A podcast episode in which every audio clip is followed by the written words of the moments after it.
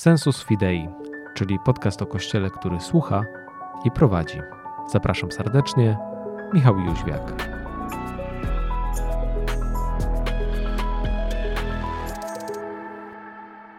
Witam serdecznie. E, przy mikrofonie Michał Jóźwiak, a moim i Państwa gościem jest dzisiaj ksiądz Mirosław Tyk Tykwer. Szczęść Boże. Szczęść Boże. E, ksiądz Mirosław Tykwer to osoba w dużej mierze odpowiedzialna za pracę synodu na terenie archidiecezji poznańskiej.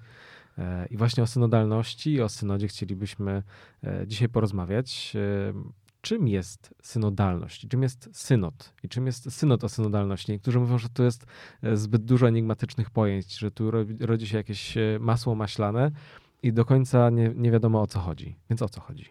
To trochę tak jak e, w języku polskim czasami się robi emfazy i się tworzy celowo masło maślane, żeby coś podkreślić. Więc tutaj można powiedzieć, że samo słowo synod już zawiera w sobie słowo droga a właściwie wspólna droga, bo synchodo z greckiego to wspólna droga. Więc jest synod o synodalności, czyli jakby e, wspólna droga o wspólnej drodze. Trochę tak by można przetłumaczyć. Ale tu cały czas chodzi o emfazę e, mówiącą o tym, że Kościół chce się nauczyć bardziej e, życia wspólnotowego, to znaczy nie tylko takiego bardziej przyjaznego budowania relacji, chociaż też uważam, że to nadal jest duża robota do zrobienia, ale również y, większego współdecydowania. Tylko tyle, że to efektem końcowym nie ma być y, demokracja, tylko mm, ani, ani nawet też jakiś ustrój feudalny czy hierarchiczny, jak my to czasem podkreślamy, e, ponieważ to ma duże konotacje polityczne i duże takie jakieś reminiscencje z, ze średniowiecza.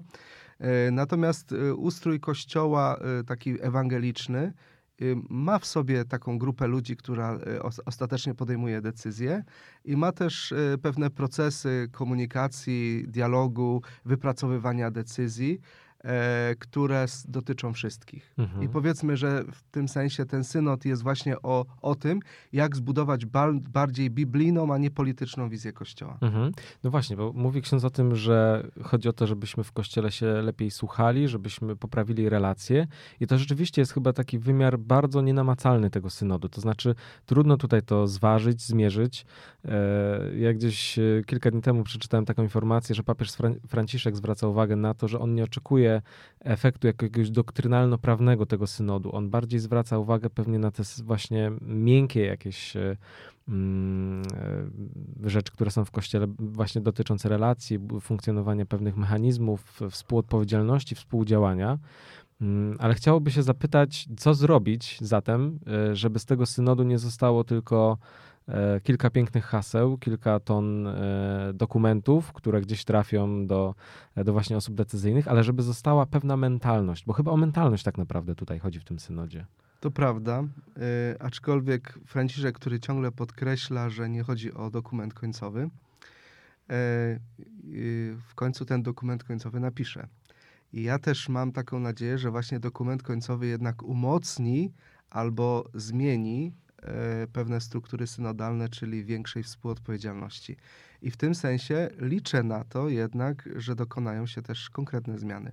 Myślę, że to, że papież Franciszek mówi o tym, żeby nie ciążyć e, na tych, jak to rozróżniłeś, między miękkimi a twardymi jakby e, zdolnościami Kościoła, E, to żeby nie dążyć do tych twardych, czyli zrobi, napiszemy regulaminy, po, podzielimy na nowo schematy współodpowiedzialności, jakieś stworzymy jakieś nowe rady, tak, to e, w tym sensie mm, też nie widziałbym wielkiej szansy dla Kościoła, że coś się poprawi w ten sposób. Y, wiemy dokładnie, jak się tutaj kłócimy nawet w Polsce między sobą, że stworzenie rady niczego nie, nie zmieni. Natomiast faktycznie uzyskanie tych y, miękkich kompetencji w kościele, czyli jak to Franciszek mówi, uruchomienie procesów, które same zmienią Kościół, czyli nie przez te twarde regulaminy, ale przez y, nową mentalność. Natomiast mimo wszystko wiadomo, że na, na końcu tej drogi naprawdę ten, te, te, twarde schematy też mogą pomóc. Tylko chodzi, Franciszkowi chodzi o to, żeby one były jakąś taką y, wisienką na torcie, mhm. czy kropką nad i, takim potwierdzeniem, czy opisaniem tego, co się wydarzyło. Kiedyś tata mi powiedział, że w firmie nie wiem, czy też tak robicie, jak chce się rozrobić porządek, to się e, e, pisze to, co się robi, a potem się robi to, co zostało napisane. To mam wrażenie, że tutaj chodzi o to samo. To znaczy, że próba stworzenia nowej mentalności w Kościele, uchronienie pewnych procesów doprowadzi do tego, że y, my je opiszemy. Mhm. A potem jak je opiszemy, to spróbujemy nimi żyć y, we wszystkich wymiarach, czy bardziej konsekwentnie. Mhm.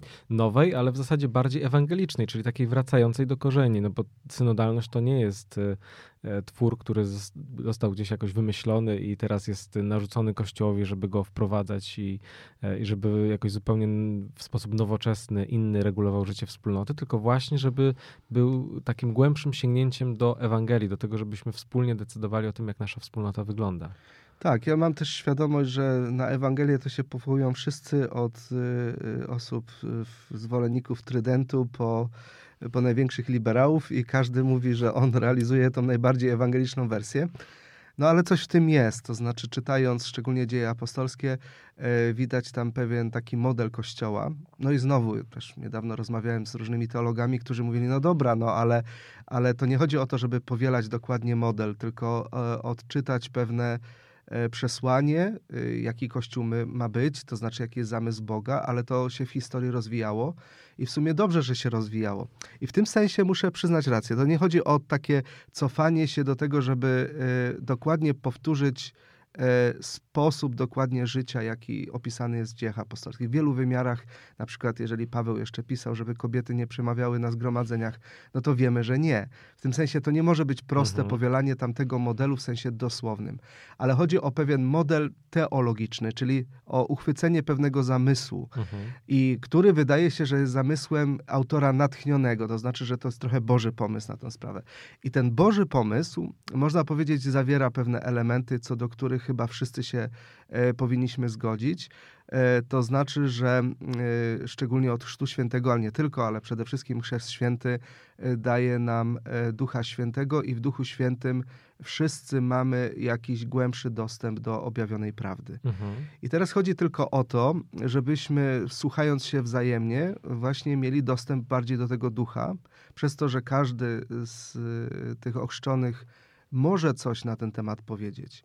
Natomiast, y, i to się nazywa według y, Komisji Międzynarodowej Teologicznej, y, taki proces decision making, czyli wypracowywania pewnej decyzji. My się słuchamy, my rozmawiamy, ludzie mówią różne rzeczy, a potem jest etap decision taking, czyli podejmowania decyzji i tutaj e, e, zawsze, to też jest ewangeliczne, można powiedzieć, taki jest model, że podejmują decyzje ostateczne mm, następcy apostołów. Mhm.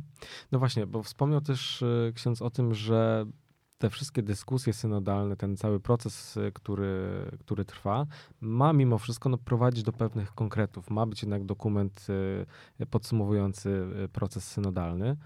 Jakich konkretów powinniśmy się spodziewać albo oczekiwać? No to jest y, dla mnie y, bardzo trudne pytanie, bo w sumie nie wiem. Mhm. Dlatego, że można powiedzieć, że w praktyce y, wiele już mamy wypracowywanych form synodalności w Kościele.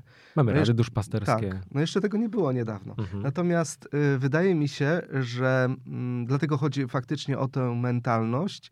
Natomiast y, to, co może się zmienić konkretnie, to na ile różne formy synodalności będą miały większy wpływ na podejmowanie decyzji. Mhm. I, I, tutaj ja nie, ja nie mam na razie żadnego pomysłu, ale większy wpływ na podejmowanie decyzji to znaczy nie bycie tylko y, ciałem doradczym, chociaż też nie ciałem decydującym. Wydaje mi się, że we wspólnotach różnych kościelnych, ja też jestem we wspólnocie Sant'Egidio, y, mogę powiedzieć, mamy wypracowywane, wypracowane takie formy wspólnego słuchania i współdecydowania, mimo że ostatecznie to osoba odpowiedzialna podejmuje ostateczne decyzje. Mhm. I wydaje mi się, że jest takie silne przesunięcie akcentu. Ja na przykład, nie wiem, e, w ogóle w zarządzaniu też współczesnym to widać, żeby e, zespół na przykład, który pracuje, nie wiem, może wasza redakcja, żeby pracował tak, żeby redaktor naczelny nie tyle mówił, jak ma być zrobione, E, ile wyznaczał kierunki, a ludzie wypracowują pewną wizję w sposób też kreatywny i właściwie on bardziej zachowuje prawo weta e, i wyznaczanie kierunków niż wprost e, mówienie, co ma być zrobione i kto jak zrobi. Mhm. I gdyby to przenieść na Kościół, to faktycznie chodzi o wypracowanie takiej takiego poczucia odpowiedzialności, szczególnie osób świeckich, i takie, takiej przestrzeni ich kreatywności, że oni nie muszą za każdym razem mówić pomagam księdzu, proboszczowi, pomagam biskupowi, tylko ja coś tworzę. Mhm. Na przykład ostatnio ja się złapałem na czymś takim, znaczy nie, nie, nie sam siebie, tylko słyszałem, jak jeden z księży mówił, e, no właśnie, nie możemy pójść do waszych domów na kolendę, e, to może pobłogosławicie w, e, wasze domy w zastępstwie księdza. Mhm. Ja sobie myślę, no ok, dobra, można tutaj dyskutować, czy błogosławieństwo wynikające ze święceń ma inną wartość i tak dalej. Okej, okay, to jest tam wszystko do zrobienia. Ale najbardziej uderzyło mnie to, dlaczego w zastępstwie księdza? To mhm. znaczy, czy ta osoba w takim razie, jak błogosławi, to e, teraz jest to ważne, a jak ksiądz przyjdzie, to już e, jego błogosławieństwo jest jakby nieważne? Czy on z mocy chrztu nie może nikogo błogosławić? Swojej rodziny, mhm. swojego domu? E, więc wydobycie świeckich, którzy nie będą mówić pomagam, ale tworzę i mam swoją odpowiedzialność, mogę podejmować pewne decyzje, mimo że nadal jest jakieś tam gremium, powiedzmy, które ostatecznie wyznacza kierunki mhm. albo stawia I może dać właśnie to weto, no właśnie. Tak, no znaczy zawsze... Pilnuje doktryny. Tak, zawsze może... Ja, ja muszę powiedzieć, że tak jak yy, budowałem redakcję Przewodnika Katolickiego, to właśnie w ten sposób. Szedłem w model trochę taki, w którym naczelny mówił dokładnie co, kto, jak pisze i tak dalej. E, I, i, I, przekształciłem redakcję w model, w którym mm, siedzę i słucham, jak zespół tworzy E, i razem e, dyskutujemy, razem też ostatecznie wyznaczamy kierunki, a, a prawo weta zachowuje Natomiast y, powinienem w dobrze pracującym zespole powinno być stosowane bardzo rzadko. Mhm. I teraz sobie wyobrażam, jestem też proboszczem, co prawda, pół No bo roku. też to jeszcze, no. przepraszam, tak się wtrącę, bo jeżeli y, prawo weta byłoby stosowane zbyt często, to oznaczałoby chyba brak zaufania, prawda? Jeżeli jest Albo, albo że zespół nie działa Albo dobrze, właśnie. coś nie działa. Otóż to, tak. Coś nie działa. Jest tak? na pewno taki sygnał alarmujący. Tak, że ciągle coś nie tak. Mhm. Y, I, i ja to, to wspomniałem, że jestem też proboszczem i myślę, że no dokładnie to, że jeżeli Rada Duszpasterska coś mówi, a ksiądz zawsze inaczej, no to, to trzeba jakoś naprawić. Mhm. I ja mhm. mam teraz wrażenie, że synod ma nam pomóc e, w naprawianiu takich rzeczy. Mhm. To znaczy nauczyć się tego, w jaki sposób wypracowywać y, dobre decyzje. Żeby nie było tak, że ksiądz powie tylko rada powiedziała, ale ja mam ostateczną decyzję. I y, pogłębia się taki proces rozejścia między radą a, a proboszczem. Ale z drugiej strony, no może być tak, że naprawdę Rada proponuje rzeczy, które ja jako proboszcz z punktu widzenia, nie wiem, też swojej formacji teologicznej i tak dalej, powiem, to nie idzie w dobrym kierunku. Mhm. I co mhm. wtedy? Wtedy okazuje się, że ksiądz musi mieć świadomość, że on y, nie przygotował środowiska czy wspólnoty do współodpowiedzialności. O, oczywiście on sam się też musi uczyć, żeby mhm. nie było, że tylko on kogoś, nie? Ale to też pokazuje, jak głęboki musi być proces e, pastoralnego nawrócenia, że on jest jakby w tle tego synodu. Mhm. A jak to wygląda teraz e, z księdza punktu widzenia? Jak te prace synodalne postępują? Są spotkania koordynatorów? E, jak to, jak to wygląda na terenie naszej archidiecezji? Znaczy, na, na razie sprawa jest dosyć taka... E, przejrzysta. Mamy 50-50, mhm. to znaczy y, połowa parafii w to weszła. Y, tylko część parafii rozpoczęła już konkretne spotkania, ale to dlatego, że czekaliśmy trochę na ustanie pandemii. Mhm. To również z tego powodu, żeby nie organizować spotkań online. Y, wzajemne słuchanie online to nie jest to samo, co spotkanie fizyczne. I drugie, żeby ktoś nie mówił, a były spotkania, jak była jakaś fala i ja nie mogłem przyjść. Mhm. Ale muszę, muszę powiedzieć, że z drugiej strony, jak teraz się są zapowiedzi, że kolejna fala, piąta, to my już naprawdę nie wiemy, co robić. Mhm. I na razie rozmawiamy, tak?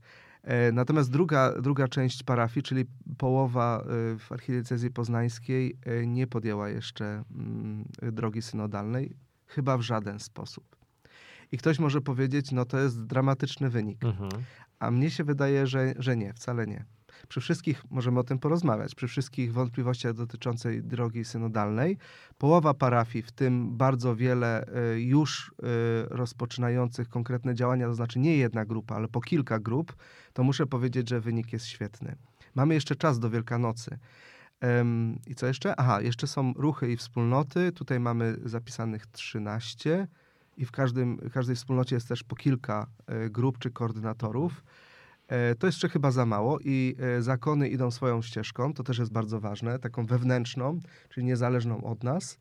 I potem są jeszcze tak zwane grupy zewnętrzne, to znaczy, no wiem, że to jest takie ustawianie ludzi na, na zewnątrz kościoła, no ale nie wiem, chodzi o te wszystkie środowiska, które z kościołem nie mają za dużo wspólnego, a które też mogą mieć swoich koordynatorów i, i, i powinni być wysłuchani. E, tutaj ciągle mamy zrobione za mało. To znaczy, e, mamy osoby, które są odpowiedzialne za docieranie do tych środowisk w sekretariacie synodu, ale nie mamy jeszcze y, konkretnych wyników. Mhm. No to jest bardzo trudne zadanie, nie? Rzeczywiście, żeby spróbować zmobilizować do podzielenia się opinią o Kościele tych, którzy z różnych powodów być może nawet nie chcą mieć z nim nic wspólnego. A tutaj to słuchanie, chociaż czasem może być bolesne, e, może być najbardziej krytyczny głos z ich strony, to chyba jest najbardziej potrzebny, bo taki najbardziej dający szansę do, do nawrócenia. Ale chciałem jeszcze o inną rzecz zapytać, bo, bo wspomniał ksiądz o środowiskach tradycji. Mm, one bardzo głośno w ostatnim czasie mówią, że czują się wykluczone właśnie z synodu, a właściwie nie dlatego, że ktoś na poziomie lokalnym ich wykluczył, y, jakoś skrzywdził, dotknął, tylko że z Watykanu płynie taki sygnał, który no, powoduje, że stara liturgia właściwie ma być no, raczej wyciszana, wygaszana, żeby tak e, ładnie to nazwać i powiedzieć. Mm, pytanie, co z tymi środowiskami? E, jak dać im sygnał, że, że są w kościele potrzebne, że są w środowisku e, kościoła mile widziane? Tu jest duży problem, no bo wiemy o tym wszyscy dobrze, że te środowiska stwarzają duże problemy duszpasterskiej. To była też główna chyba motywacja papieża Franciszka, żeby ten temat poukładać. No, kwestia tego, jak zostało to rozwiązane, jest, jest dyskusyjna, mm, ale jak teraz w czasie synodu dać sygnał tym środowiskom, żeby, e, żeby na nowo odnalazły swoje miejsce w kościele?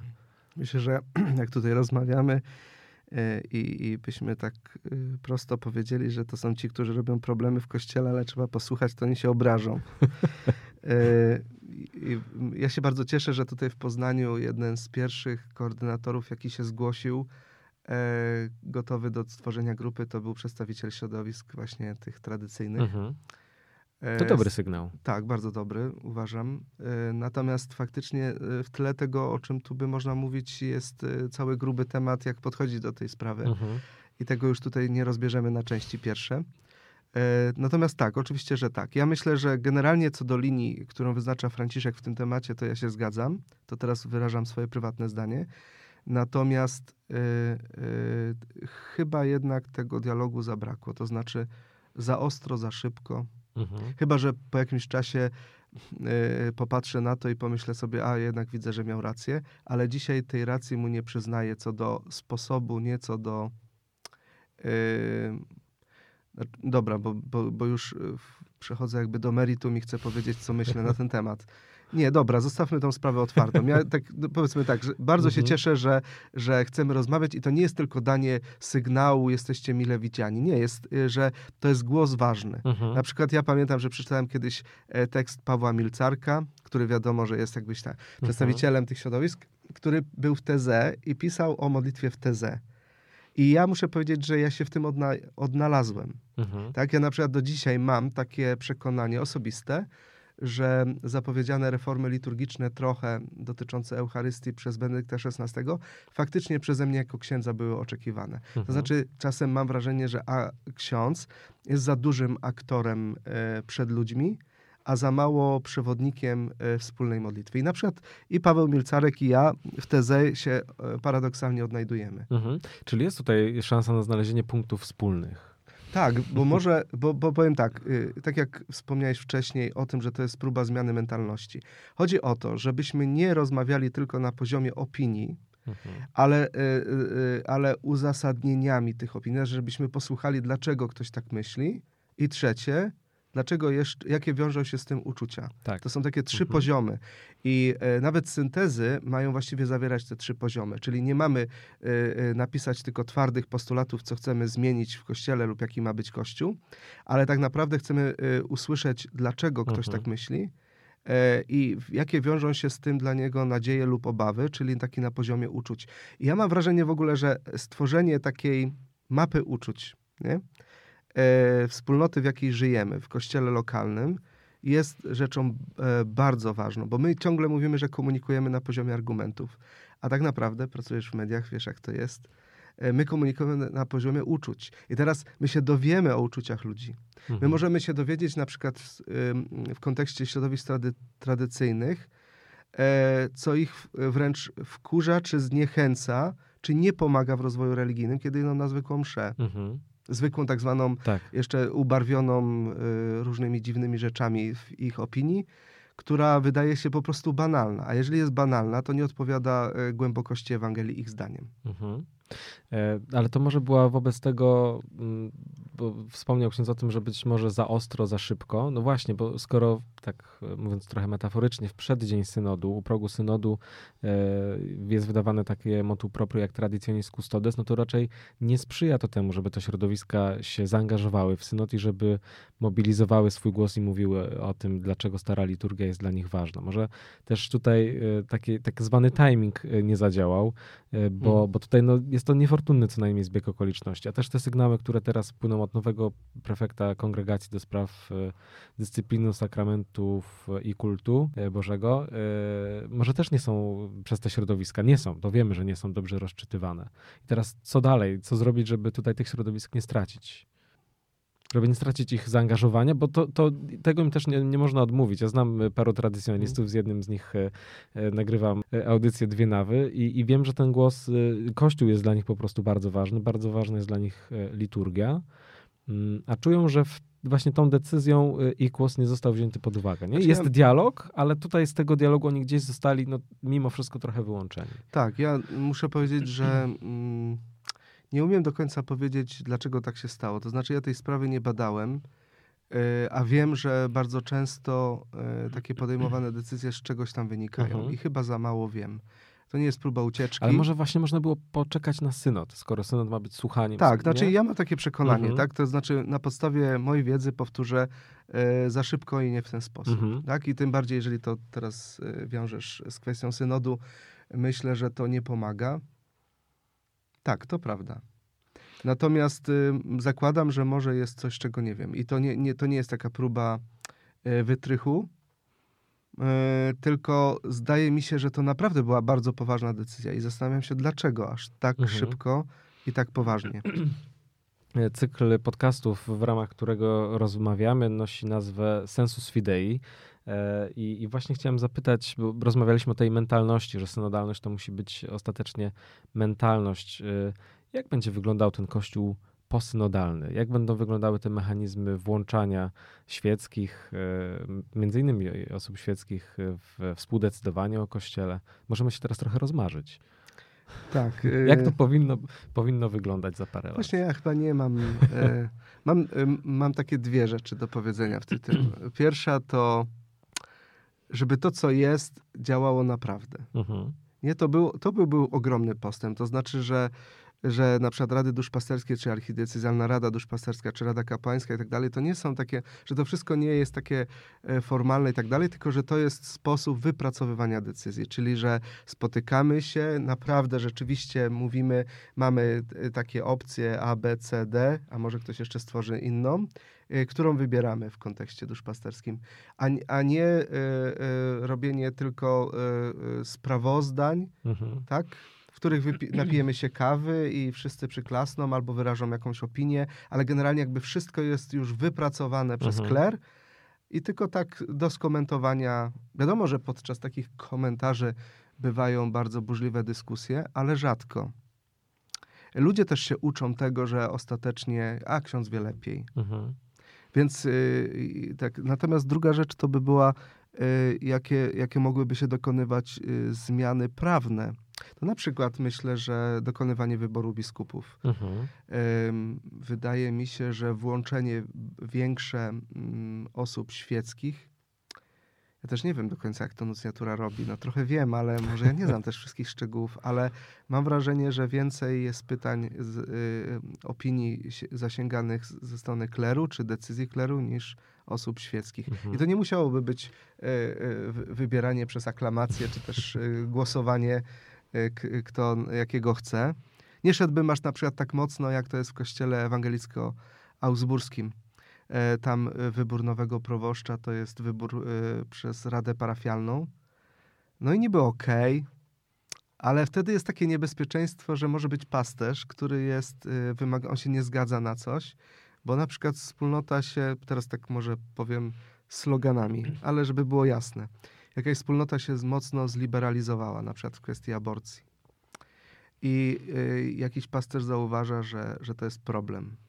Jakby był taki twardy, nierozmowny, zamknięty, no to nie wiem, czy powinien być proboszczem. Ale jeżeli jest otwarty, rozmawia i tak dalej, ale jednocześnie chce ich poprowadzić w jakimś innym kierunku niż dotychczas ta wspólnota przyjęła, no to jak ona ma władzę taką demokratyczną, no to ona go wyklucza. Mhm. I wtedy jest pytanie, tak. czy tak... Czyli czy to nie zamyka drogi działania Pana Boga trochę? Tak. I czy... Nie? Te, czyli... I dlatego, dlatego nie mam... Zostawmy miejsce na przypadek. No, właśnie, ale jakby to powiedzieć, że nie mam Dlatego nie mam wypracowanego jakiegoś takiej nawet modelu marzeń, mhm. ale wiem, że te dwie rzeczy y, muszą być lepiej dopracowane. I właśnie po mojej pracy w redakcji w Przewodniku przez 7 lat wiem, że można się dopracować bardziej demokratycznej wersji przy zachowaniu e, ostatecznych decyzji redaktora naczelnego. Więc wydaje mi się, że to jest możliwe. Mhm. A to jeszcze jedno wobec tego na koniec takie pytanie podsumowujące, bo myślę sobie, że duży y, nacisk kładzie się teraz na to, żeby Kościół słuchał wiernych. I to rzeczywiście jest potrzeba kluczowa, bo widzimy też y, na przykładzie afer, nadużyć, że, że, że pewne mechanizmy też w Kościele zawiodły i gdyby te mechanizmy słuchania i, i brania na serio głosu y, osób świeckich były, y, były inne, no to, to, to dzisiaj też Kościół nie byłby w tym miejscu, w którym jest, tylko być może e, wyglądałoby to lepiej. Przynajmniej jeżeli chodzi o statystyki, no ale to, to temat zupełnie gdzieś na, na uboczu. Natomiast e, wydaje się, że ważne jest też to, żebyśmy pamiętali, że Kościół ma jednak właśnie prowadzić, że, że Kościół nie może dążyć do tego, żeby synod był Mm, takim punktem na drodze do demokratyzacji y, nauczania, czy właśnie wyboru proboszcza i tak dalej. No bo w tym momencie skończy nam się miejsce na, e, na to prowadzenie wiernych do Pana Boga. I tutaj chyba też jest y, duże zagrożenie związane z synodem. Czy się mylę? Nie, ja, ja tego zagrożenia nie widzę w ogóle, muszę powiedzieć. E, e, powiem dlaczego. Dlatego, że struktura właśnie tego decision making, decision taking czyli wypracowywania decyzji i podejmowania decyzji jest bardzo jasna w mhm. tym synodzie. W związku z tym cały proces wzajemnego słuchania i przekazywania dalej tego, co usłyszeliśmy, co przedyskutowaliśmy też trochę, jest y, tylko powiedzmy taką materią, takimi składnikami, z których dopiero będzie robiona e, pizza, nie? Mhm. E, ale to, jak ta pizza będzie smakować, to już zależy od y, właściwie od kucharza on je połączy i tak dalej. I teraz faktycznie, jak on będzie mieć słabe pomidory, to on może stawać na głowie, ale on tego smaku nie wydobędzie. Ale z drugiej strony, czyli, czyli te pomidory to jest y, ten sos, pomidorowy to jest wypracowane y, właśnie przez ludzi. To jest ten smak taki, nie? Taki naturalny, pierwotny. Natomiast z drugiej strony, jak kucharz tego właściwie nie połączy, to będzie niedobre. No, ciasto będzie gumowe, E, pomidory e, rozgotowane z, ze zbyt dużą ilością na przykład czosnku i oliwy, który zabił ten smak. Więc można powiedzieć, że każdy po swojej stronie ma coś do zrobienia, ale, ale naprawdę fundamentem są y, pierwotne produkty. Mhm. To co wobec tego powinien zrobić katolik po odsłuchaniu naszej audycji, naszej rozmowy? Nie, no powinien y, y, y włączyć się w synod, to znaczy w swoim środowisku znaleźć y, y, informacje na temat tego, jak włączyć się. I, I na dwa sposoby, albo pójść do jakiejś grupy i powiedzieć swoje, że tak powiem, i posłuchać, albo y, powiedzieć, y, jest taka grupa, do której ja chciałbym dotrzeć, y, zorganizować i to zorganizowanie naprawdę jest bardzo proste. To znaczy, u nas odbywa się to w ten sposób. Jeżeli ktoś chce coś zrobić, to znaczy zorganizować grupę, nie dołączyć jako uczestnik. Jako uczestnik nie szuka w swoim środowisku. Mhm. Jeżeli natomiast chce być osobą, która coś zorganizuje, jakąś grupę, to się zgłasza na sekretariat synodu na stronie y, synodpoznań.pl, to jest na, też na stronie archidiecezji poznańskiej pod zakładką synod i tam tylko, jest jeden tylko adres internetowy. On tam pisze, chce być koordynatorem. Sekretariat go przyjmuje i mówi, dobra, to przyjdź na jedno spotkanie dla koordynatorów, w którym ci powiemy, jak to zrobić. Mhm. Robimy to spotkanie i ta osoba robi. Mhm. Także struktura jest bardzo prosta. Czyli nie? jeżeli ktoś czekał, że przyjdą wreszcie jego czasy w kościele i będzie miał coś do powiedzenia, to właśnie te czasy nadeszły. Tak, bo jeszcze jedną rzecz, jeżeli pozwolisz mi, Jasne. dodam. E, ciągle mówimy o tym, że jak zrobić, żeby ludzie krytycznie wobec kości do kościoła chcieli przyjść i się wypowiedzieć. Tylko chodzi o to, że według wszystkich badań ludzie chcą mówić o kościele. Chcą. No my gadamy przy przy jedzeniu, tak, w telewizji. Ludzie dużo mówią. Mhm. Więc może problem polega na tym, że na przykład w Poznaniu jeszcze nie do końca udało nam się wytworzyć takiej atmosfery, żeby ci ludzie chcieli przyjść i to powiedzieć. Ktoś powie, no tak, oni se gadają, ale tutaj nie przyjdą. Ja myślę, że oni chcą. Więc dajcie nam jeszcze trochę czasu. I tym akcentem zakończymy może dzisiejszą rozmowę. Bardzo dziękuję za to Dziękuję spotkanie. bardzo. Zapraszamy gorąco, żeby być e, z nami e, na misyjne.pl i ten temat analizować i włączać się właśnie w synod, bo to jest czas działania. Możemy działać i zmieniać Kościół na lepsze. Dobra, dziękuję bardzo.